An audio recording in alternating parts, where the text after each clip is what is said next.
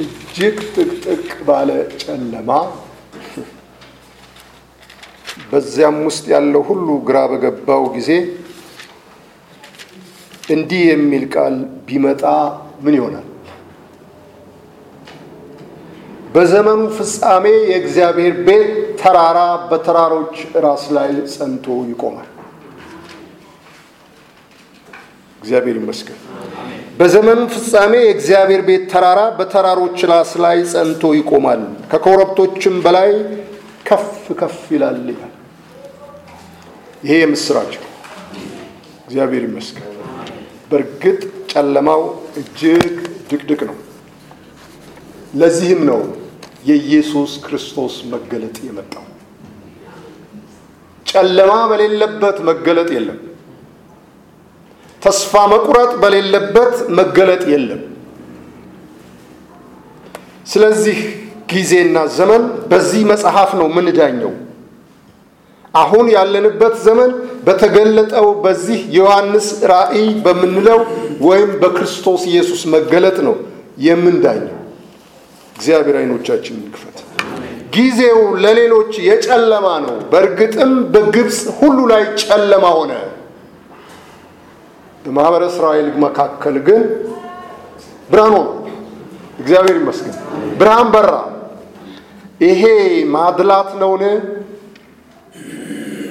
አይደለም። የእግዚአብሔር ማዳን ግን እንዲህ ሆኗል እና የኢየሱስ ክርስቶስ መገለጥ እስቲ ወደ ኋላ ታሪክ አስታውሰን እንመልከተው።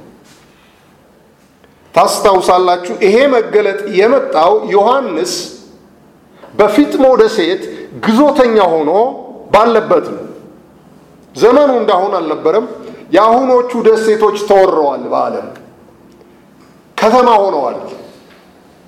ያኔ የነበረው ደሴት ግን አይመስለኝም ከተማ። ስለዚህ ይህ ሰው ግዞተኛ ነው።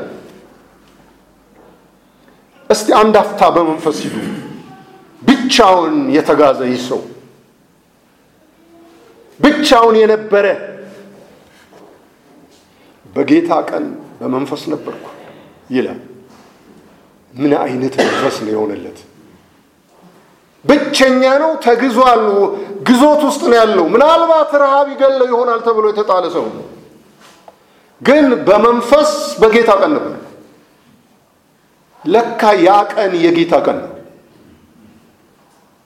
አሁን ዓለም በሚያስፈራ በሚያስደነግጥ ተስፋ በሚያስቆርጥ ሰዎች በሚያመነቱበት ሁኔታ ውስጥ ነው ያሉት። ግን የጌታ ቀን ነው። የተወደደውን የጌታ ዓመት አውጃለሁ ነው ያለው። ስለዚህ ለዚህ ሕዝብ ጆሮ ላለው ሁሉ በመንፈስም ላለው ዓለም ይህ ጊዜ የምስራች ጊዜ ነው። እግዚአብሔር ይመስገን። ስለዚህ ክርስቶስ በመጣበት ዘመን በዛ በመጀመሪያው ዘመን ማለት ነው የተገለጠበት ጊዜ ጥሩ ጊዜ አልነበረም። ታሪክን ወደ ኋላ ሄደን ስናይ በጣም ብዙ ነገሮች ነው ያዩት። ያንን ማስታወስ ያስፈልጋል፣ የአሁኑን ዘመን እንድናይ ማለት ነው። ጳውሎስ እስከተነሳበት ጊዜ ድረስ ከክርስቶስ በኋላ ማለት ነው የጨለማና የክህደት ጊዜ ነበር። ሃይማኖት አልነበረም ወይ? ነበረ። አገዛዝ ነበረ። ፖለቲካም ነበረ። ፍልስፍና ነበረ። ዘመኑ እኮ የግሪካውያንም ዘመን ነበር፣ የሮማውያንም ዘመን ነበር። ሁሉ ነገር ነበረ። ነገር ግን ክህደቱ አይሎ ነበር። ጨለማውን በጣም አይሎ ነበር።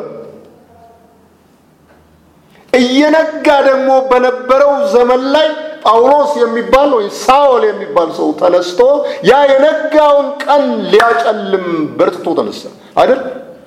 የሃይማኖት ጉልበታም ሰው፣ በሃይማኖት እጅግ ጉልበታም። ክብር ለእግዚአብሔር ይሁን። ይሄ ሰው ያ የተወለደውን ዘር ሊጨፈልቅ ነበር የተነሳው። ግን ድንገት ያው በደማስቆ መንገድ እግዚአብሔር አገኘው አይደል አይደል? አዎ ሮምና አካባቢ በሙሉ ይሄ አረማውያን የሚባለው ማለት ነው። የሮም መንግስት በአረማውያን ጌጥ አጊጣ ነበር። በማያምን ትውልድ ማለት ነው። እንዴት ነው በዛ ሁኔታ የእግዚአብሔር መንግስት ቀርባለች ንስሐ ግቡ ሊባል የሚችል? አሁን እኮ በጣም ጥሩ ዘመን ነን እኮ ያለ ስንት ሚሊዮን ክርስቲያን አለ ነው የሚባል ኢትዮጵያ ውስጥ የዓለሙን ተውት። አረ ምንም ነገር በሌለበት እኮ ነው የምስራች የእግዚአብሔር መንግስት ቀርባለች የሚል አዋጅ መጣ። ልክ በፊጥሞ ደሴት ላይ ለዚህ ሰው ነገር ሁሉ ግራ የገባው አይመስለኝም። ለሱ ግራ የገባቸው ያሳደዱት ሰዎች ናቸው፣ የቀጡት ሰዎች ናቸው። ግራ የገባቸው ቢሞትልን ብለው አይደል የወሰዱት። እሱ ግራ አልገባውም። ይኸው በጌታ ቀን ነበርኩ ይላል። ግራ የገባው ሰው አልነበር። አሁን ለምንድን ነው ትውልዱ አመንኩ የሚለው አብሮ ግራ የገባው? ስለዚህ እኔ ያነቃችኋል። ይህ የጌታ ቀን ነው። አሁን ያለንበት ጊዜ የጌታ ቀን ነው። ጌታ ይህን ሰው ለወጠው። እግዚአብሔር ይመስገን። የእያንዳንዱ ሰው ደጅ ባለማመንና በክህደት የተወረረ ነው። ስለዚህ ዓለሙ ራሱ ግማሽ ነፃ ግማሽ ባሪያ ነበረ። እስራኤል ራሷ ባሪያ ነበረች።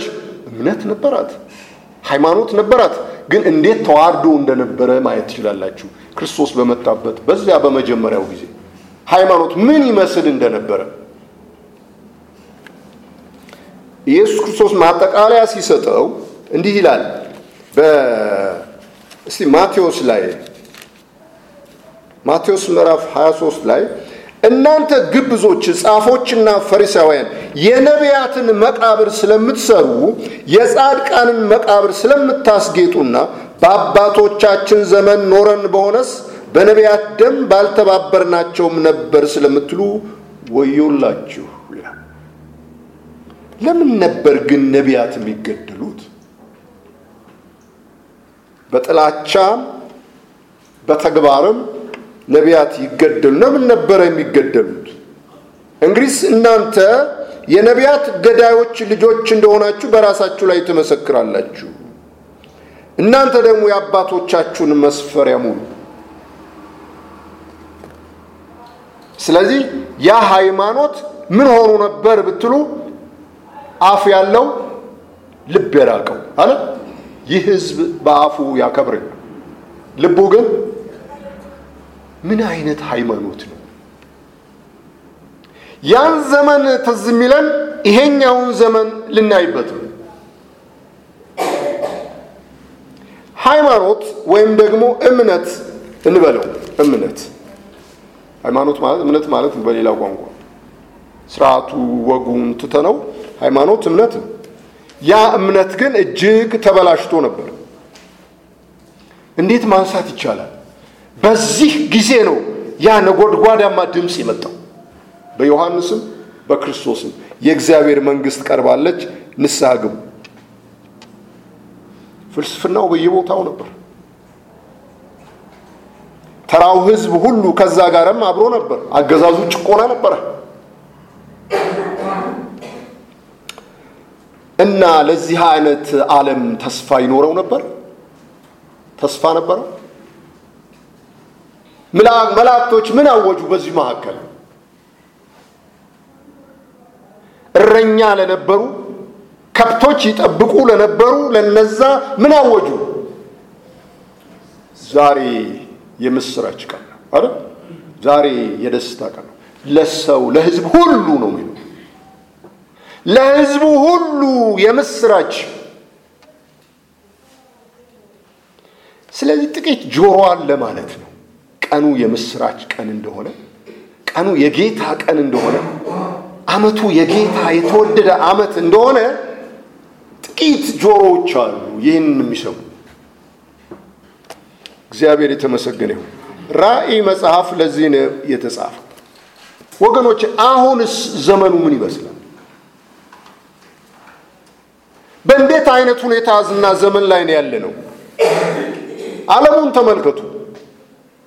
ዝም ብሎ አይደለም ማህበራዊ ሚዲያ የምንመለከተው።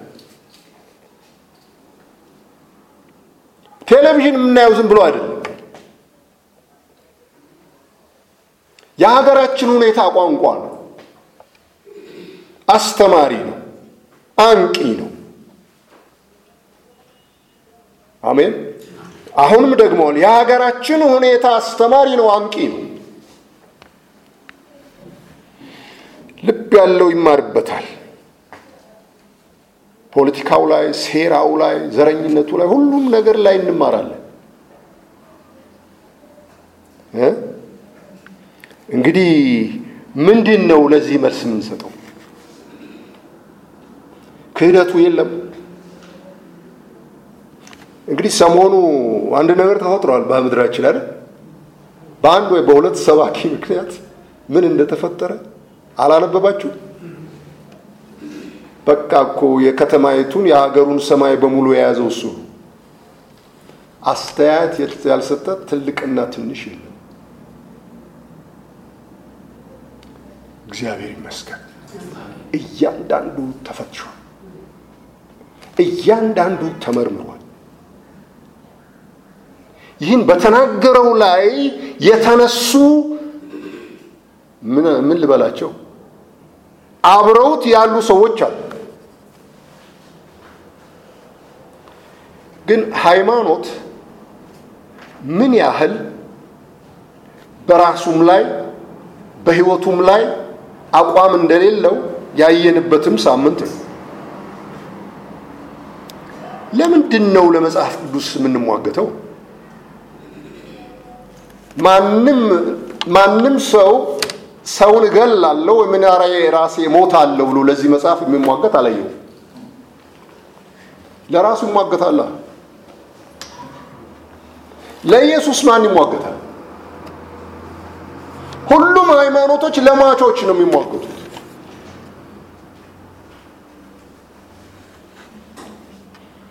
በዚህ ጊዜ የኢየሱስ ክርስቶስ መገለጥ መስማታችን እጅግ ድንቅ ነው።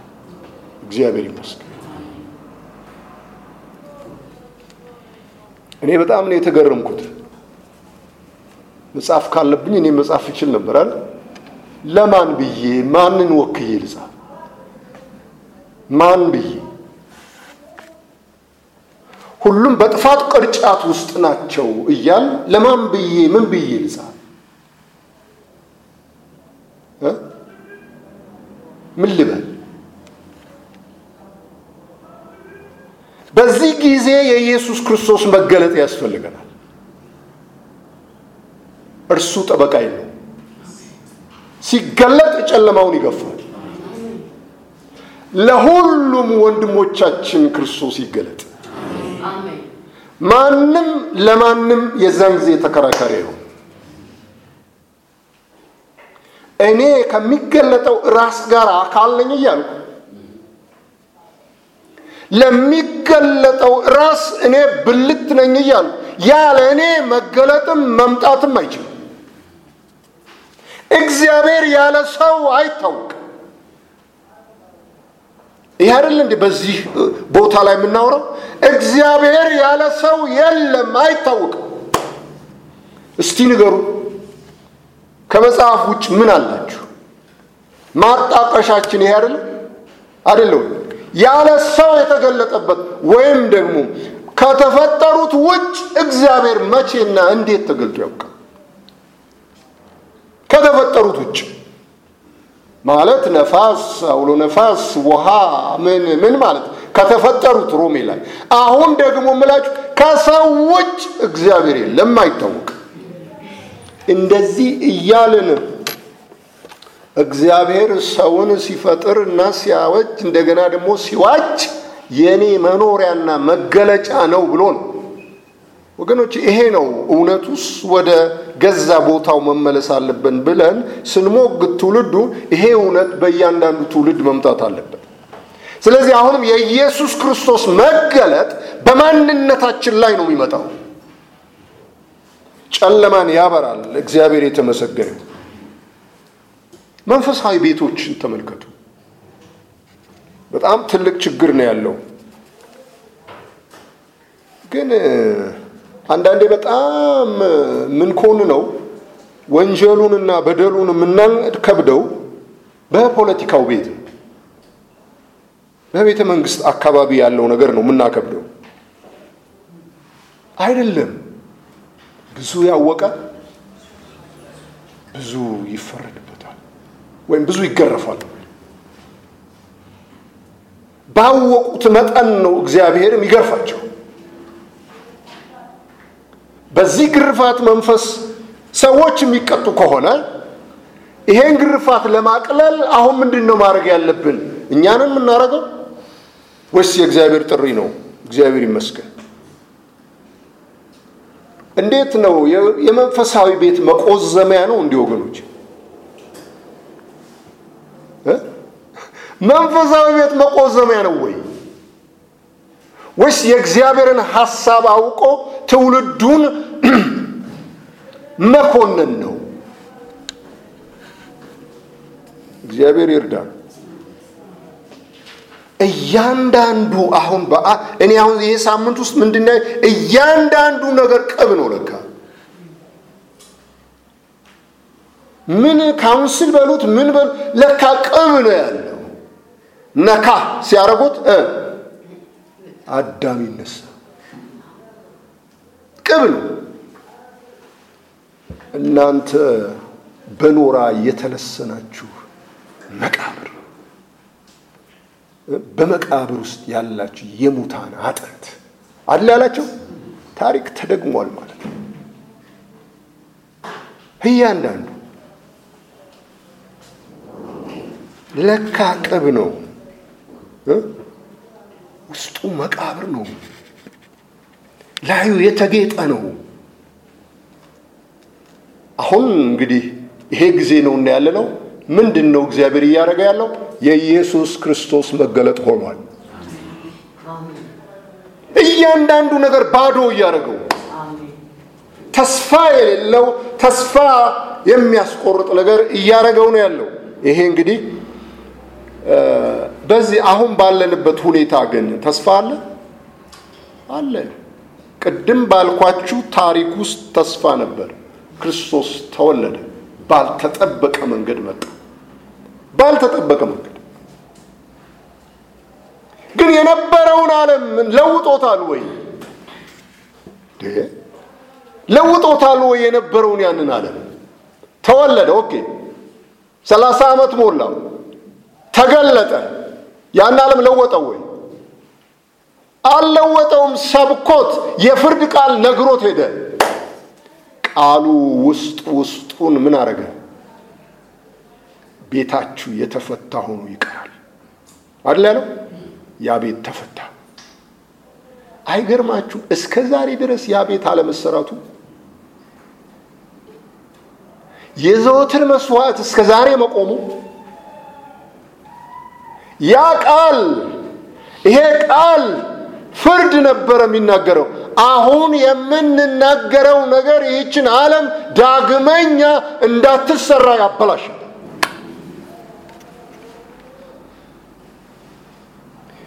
ምንም ነገር ማድረግ እስከማይቻል ድረስ ማለት የሃይማኖት ቤት የፖለቲካው ቤት እግዚአብሔር ላይነሳ ያበላሸዋል። በዚህ ቃል ይሄ ከዚህ በፊትም ነግሬያቸዋለሁ። ይሄ ነገር ድንጋይ በድንጋይ ላይ ሳይፈርስ ከቶ አይቀርም ሲል ስንት ጊዜ ነው የኖረው? ስንት ጊዜ ነው የኖረው? almost አርባ ዓመት ነው አይደል? የዘወትር መስዋዕት እንደሚቀር ተናግሮ አርባ ዓመት አይረሳም ወይ? ምን ጉዳይ አለው? እግዚአብሔር ምን ቸገር? ማንም ቢረሳ ሐዋርያቶችም እኮ የሉም ከዮሐንስ በቀር ነው የሚባለው። ሁሉ ነገር ተረስቶ ጌታ ግን መጣ። የእግዚአብሔር ቃል ተፈጸመ።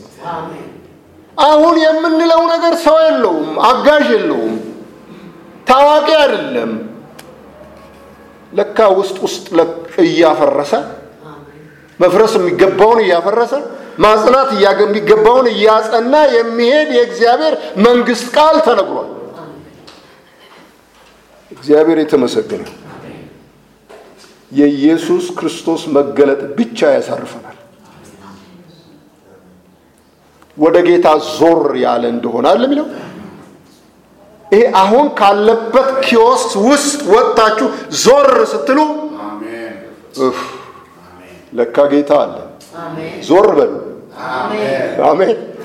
ዞር በሉ። በቃ አሁን የመዞር ጉዳይ ነው።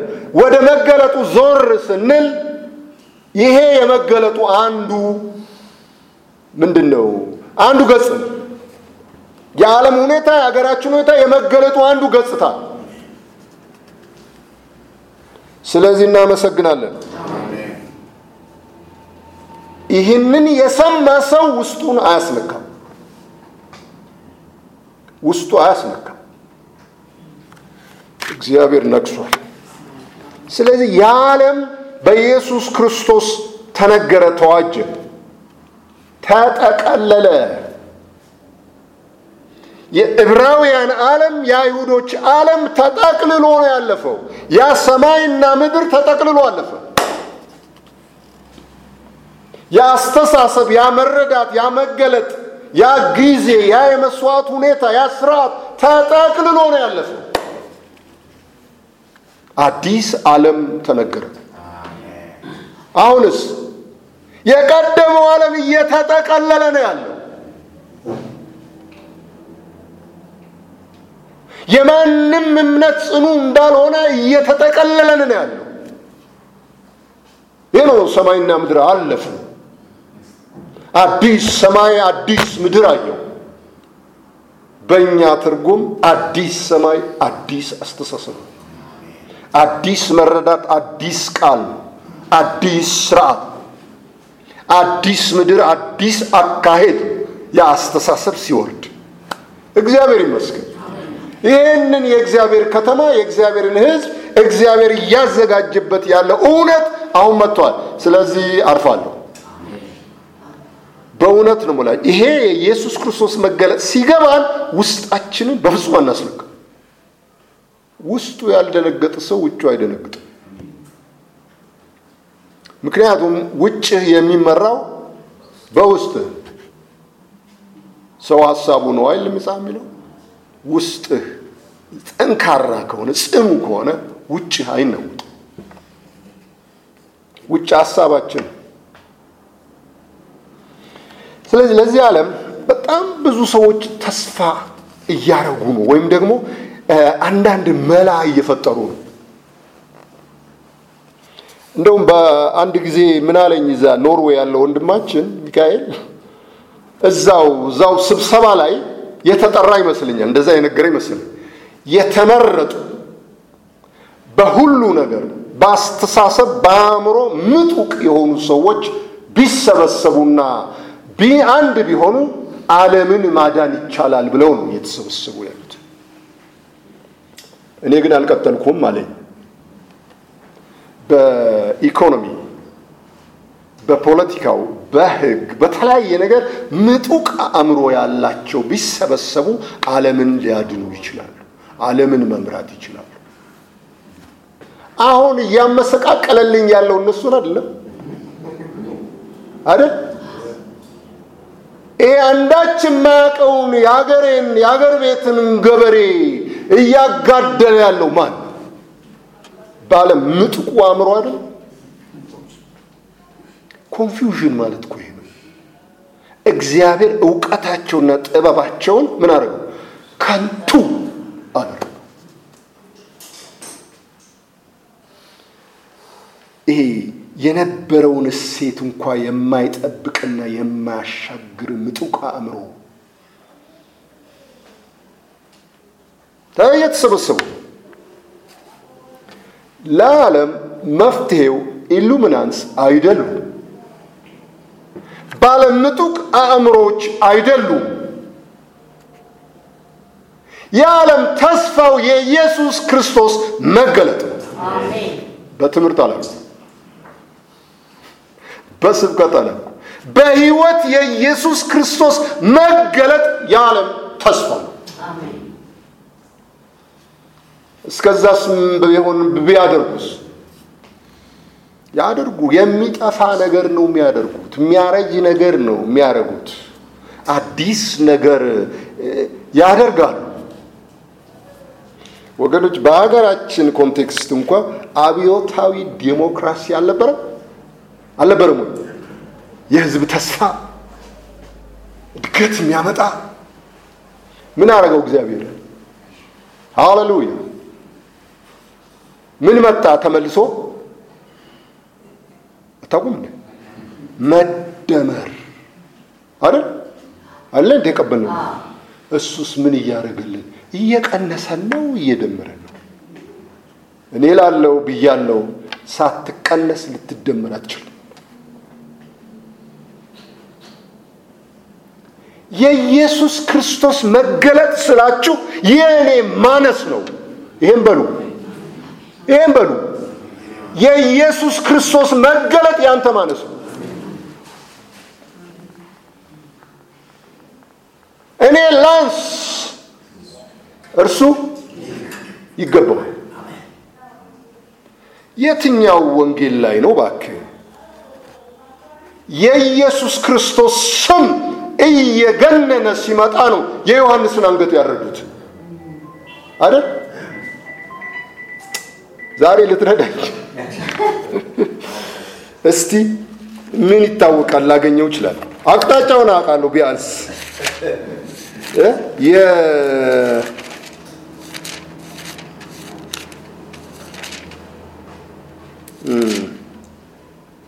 ስ ምዕራፍ ስድስት ማርቆስ ላይ ምን ይላል መሰለች?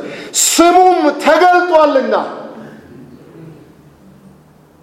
ንጉሥ ሄሮድስ በሰማ ጊዜ መጥምቁ ዮሐንስ ከሙታን ተነስቷል፣ ስለዚህ ኃይል በእርሱ ይደረጋል አለ። ምን ሆኗል? መጀመሪያ ስሙ ተገልጧልና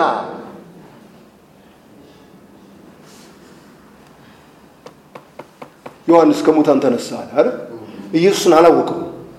እሱ የሚያውቀው ኢየሱስ ያረደውን ኢየሱስ ማን ነው? መጥምቁን ነው የሚያውቀው። ስሙ ተገልጧል። ስለዚህ አሁን ስሙ ሲገለጥ፣ ኢየሱስ ሲገለጥ አንተ ታንሳለህ። አሜን።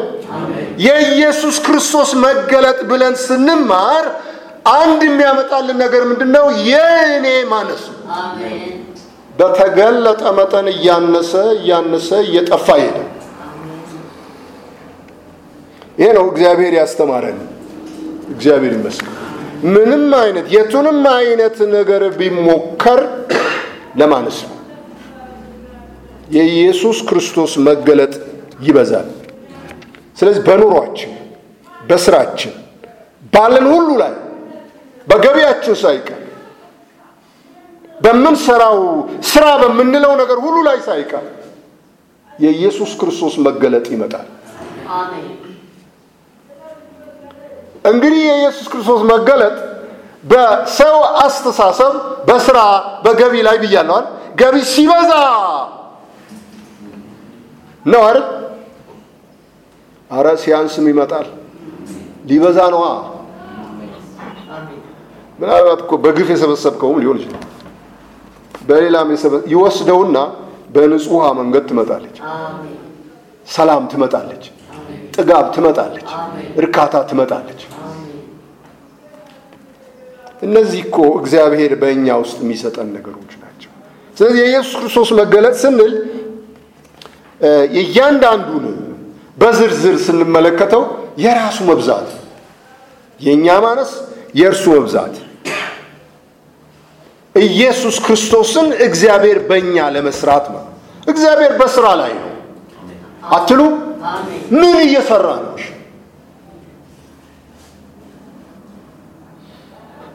አረ በዓለም ላይ ስለሚሰጣችሁ ነገር ማንም የተሰጠው ነገር ነው። እግዚአብሔር ይረዳል። እግዚአብሔር ማመስገን መልካም ነው። እግዚአብሔር በስራ ላይ ነው ስል እግዚአብሔር ልጁን በእኔ ላይ እየቀረጸ ነው ማለት ነው። አእምሮ ይህን ያድርግ ማለቴ ይሄ ይግባኝ፣ ይሄን ላስተውል። እግዚአብሔር በስራ ላይ ነው። ይሄ ጉባኤ እጅግ ቢበዛ፣ ይሄ ቤት እጅግ ቢጠበቅ፣ ወደ ውጭ ብንወጣ ምን እንላለን? እግዚአብሔር በስራ ላይ ነው አይደል? እንደሱ አይደለም። እዚህ ስፍራ የምንለው እግዚአብሔር በስራ ላይ ነው። ያ የእግዚአብሔር ስራ አይደለም አላልኩም። ነገር ግን አሁን እኛ የምንለው የእግዚአብሔር ስራ የኢየሱስ ክርስቶስ በእኛ መሰራት ነው። ትልቁ ስራ፣ የማያቋርጥ ስራ። አንድ ወንድም ወይም አንዲት ቤት የላቸውም፣ ይጸልያሉ በጾም በጸሎት አለ እግዚአብሔር ሰጣቸው። ከዛ በኋላ ምን ይቀጥላል? ተዘጋ አይደል አይደል? ይሄ ጸሎት ተዘጋ። የእግዚአብሔርን ስራ አለቀ። ስለዛ ጉዳይ የማያልቅ የእግዚአብሔር ስራ ልጁን በእኔ መሳል ካለቀማ ተገለጥኩ። በቃ መሰራቱ ካለቀ ክርስቶስ በእኔ ተሰርቶ ካለቀ ተገለጥኩ። ስለዚህ ምንድን ነው የኢየሱስ ክርስቶስ መገለጥ መገለጥ መገለጥ? በቃ የኔ ማነስ ነው፣ የኔ መብዛት አይደል ማነስ ነው። ከዚህ የኢየሱስ ክርስቶስ ከመገለጥ ጋር ለእኔ የሚሰጥ ስም የለም፣ ለእኔ የሚጨመር ዝና የለም። ምናልባት ነቀፌታው እየበዛ ሊሄድ ይችላል። ኢየሱስ ግን ይበዛል። ክብር ለእግዚአብሔር ይሁን። ስለዚህ የእግዚአብሔር ስራ ስል ልዩን በእኔ መቅረጽ ነው።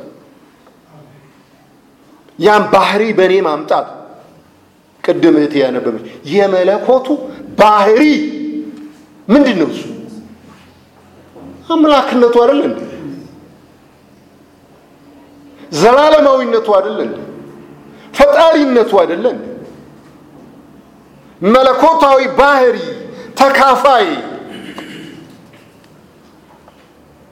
በክርስቶስ ኢየሱስ የተሰጠና የተደረገ ስለዚህ ዓለም የታመነበት ነገር ሁሉ ሲመታ የእግዚአብሔር ልጆች የታመኑበት ያ ልጅ እያደገ ይሄዳል በእነርሱ ሕይወት። ስለዚህ ዓለምን ሊያድኑ ይገለጣሉ። ምንም ነገር ዓለምን አይታደግም ከዚህ በኋላ ምንም ነገር። የተውጣጡ ሰዎች አይደሉም። በጣም የሚገርማችሁ ነገር እኮ በእርግጥ ምጡቅ ሊሆኑ ይችላሉ እኮ ነገር ግን አእምሯቸውን ስንፍና ያደርገዋል እግዚአብሔር። ለምን? እርሱ ብቻ ይታይ ዘንድ። እርሱን የደበቀ እርሱን ሊደብቅ የሚፈልግ አእምሮውን ያ ስንፍና ያደርግበታል።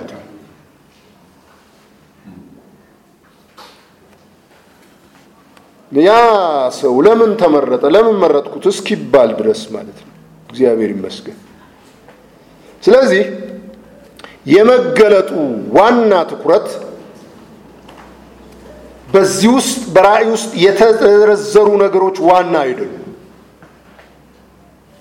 ይሄ የሚያስፈሩ ነገሮች ሰዎች ራእይን ለማጥናት የሚፈልጉባቸው ነገሮችና ጉዳዮች ዋና ነገሮች አይደሉም።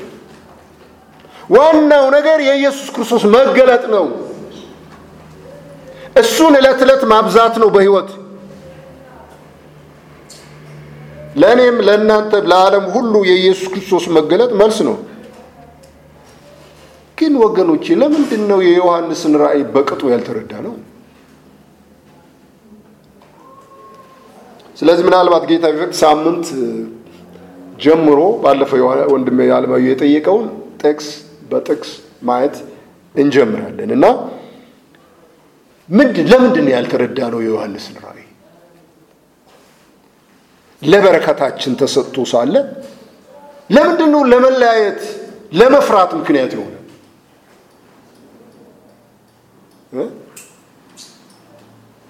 ይሄም መጽሐፍ አንብቤ ቺፕስ የሚባል ነገር መጥቷል፣ በሰው ሁሉ ውስጥ ሊቀበር ነው። ስለዚህ ጊዜው ደርሷል። ከመከራ በፊት እንነጠቃል። አይደለም ከመከራ በኋላ ነው የምንነጠቀው። የፈጠረው ራሱ ማን ነው? ይኸው መጽሐፍ። ለምንድን ነው ያልተረዳ ነው?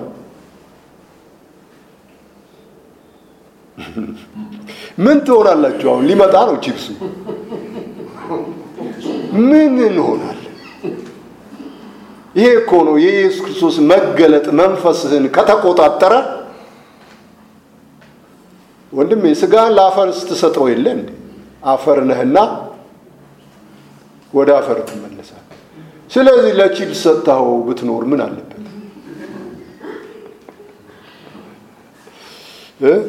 ነገሩ እምነቱ ነው ቺፕሱ እንደው አንዳንዴ እኔ ቶሎ ባየሁት ምን አይነት ነገር ይሁን እዚህ ውስጥ የሚገባው እያልኩ ነው። ይሄ ነው እንግዲህ የምንማረው ይሄ ከዚህ ውስጥ። ያ 606 ቀረን ቀረና 666 ነው። ቀረና ምን መጣ ቺፕስ። ጥሩ መሻሻል።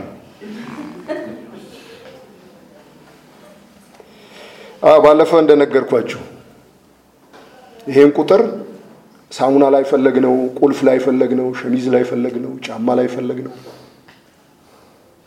መኪና ታርጋቸው ላይ እኮ እንዲጻፍባቸው የማይፈልጉ ሰዎች ጀምፕ የሚያደርጉ። ወደዛ ተራ ጀምፕ። ለምን? ጋር ምን አለ? አሜሪካ ውስጥ አስራ ሶስተኛ ፎቅ ላይ መኖር አይወዱም ይባላል። የምን ቁጥር ነው ይባላል? የአውሬው የሰይጣን ቁጥር ነው እና አስራ ሶስተኛ ቁጥር መከራየት አልፈልጉ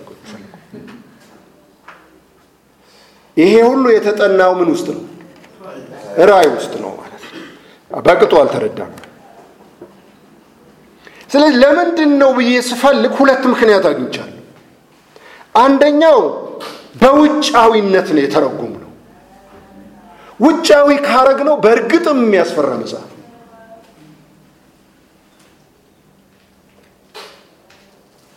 ሌላው ደግሞ ፍጥረታዊ ነው ያደረግነው።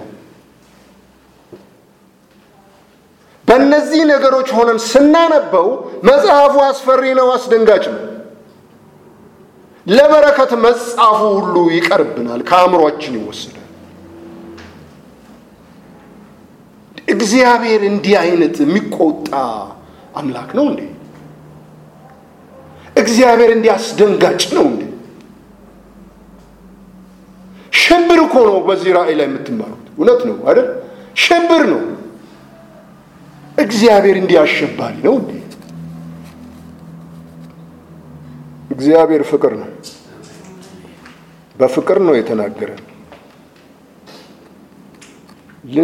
ልዘርዝራቸው። አውሬው፣ ሐሰተኛው ነቢይ፣ ጥፋት፣ የቀጠለው ፍርድ፣ ጦርነት፣ አርማጌዶን፣ የኤፍራጥስ ወንዝ መድረቅ ታላቁ መከራ፣ ንጥቀት፣ የዓለም ጦርነት፣ የዓለም ፍጻሜ፣ እነዚህ ሁሉ የተሳሳቱ ትርጉሞች ናቸው። እንደውም እግዚአብሔርን እጅግ ተቆጪ፣ በቀለኛ፣ የማይመለስ አንዴ አንተን ወስዶ እዛ ከከተተ በኋላ ተመልሶም ዞር ብሎ አያየም። ኧረ የማየው የት ነው ብላችሁ ብታሉ እዚህ ራእይ መጽሐፍ ውስጥ ግን ኢሳይያስ ምን አለ መሰላችሁ? ምንም የኢየሱስ ክርስቶስ መገለጥ ሳይመጣለት እስረኞች ከብዙ ዘመን በኋላ ይጎበኛሉ ይላል። አንብባችሁታል? እስረኞች እስሮች ከብዙ ዘመን በኋላ ይጎበኛሉ። ሲጎበኛቸው ምን ሊላቸው?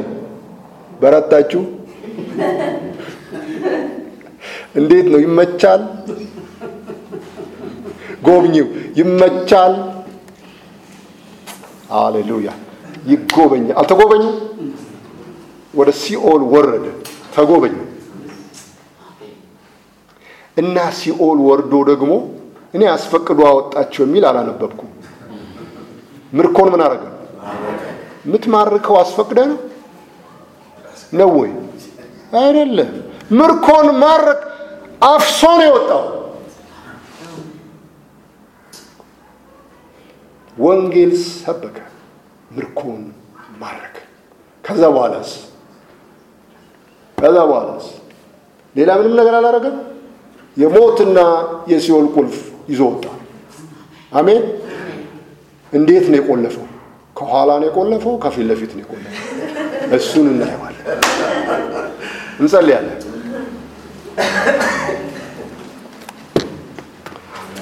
አባታችን ሆይ ስምህ ይባረክ። አባታችን ሆይ ስምህ ይቀደስ። ስምህ ይታወቅ። ስምህ ከፍ ከፍ ይበል። እናመሰግንሃለን ልጅህን ኢየሱስ ክርስቶስን እየገለጥከው ስለሆነ በእርሱ መገለጥ የእኛ ማነስ ስለሆነ የእኔነት ማነስ ስለሆነ የአሮጌው አስተሳሰብ ማነስ ስለሆነ ክብር ለስም ይሁን። አምላካችን ሆይ ለዓለም ተስፋ አለ፣ ለፍጥረት ተስፋ አለ፣ ለጨለመባቸው ለሚመስሉ ሁሉ ተስፋ አለ። እናመሰግንሃለን። ከተማይቱ ትወርዳለች፣ እንባ ሁሉ ይታበሳል። አሕዛቦች ክብራቸውን እንደገና ያመጣሉ። አባቶይ ከገነት በዛ በፍጥረት ማለዳና ጠዋት ፍጥረት ከዛ ገነት እንደወጣ በዘመኑ ፍጻሜ ፍጥረትን እንደገና ስለምትመልስ የመታደስ ዘመን ስለሚሆን እናመሰግንሃለን። አይኖቻችን የበለጠ ይብሩ፣ ውስጣችን በጸጋው ቃልህ ይጽና። በምንሰማው በምናየው እንዳንውሰድ እግዚአብሔር ሆይ ጽናት፣ መጽናናት በውስጣችን ይፈጠር። ይብዛም። እናመሰግንሃለን። በኢየሱስ ክርስቶስ ስም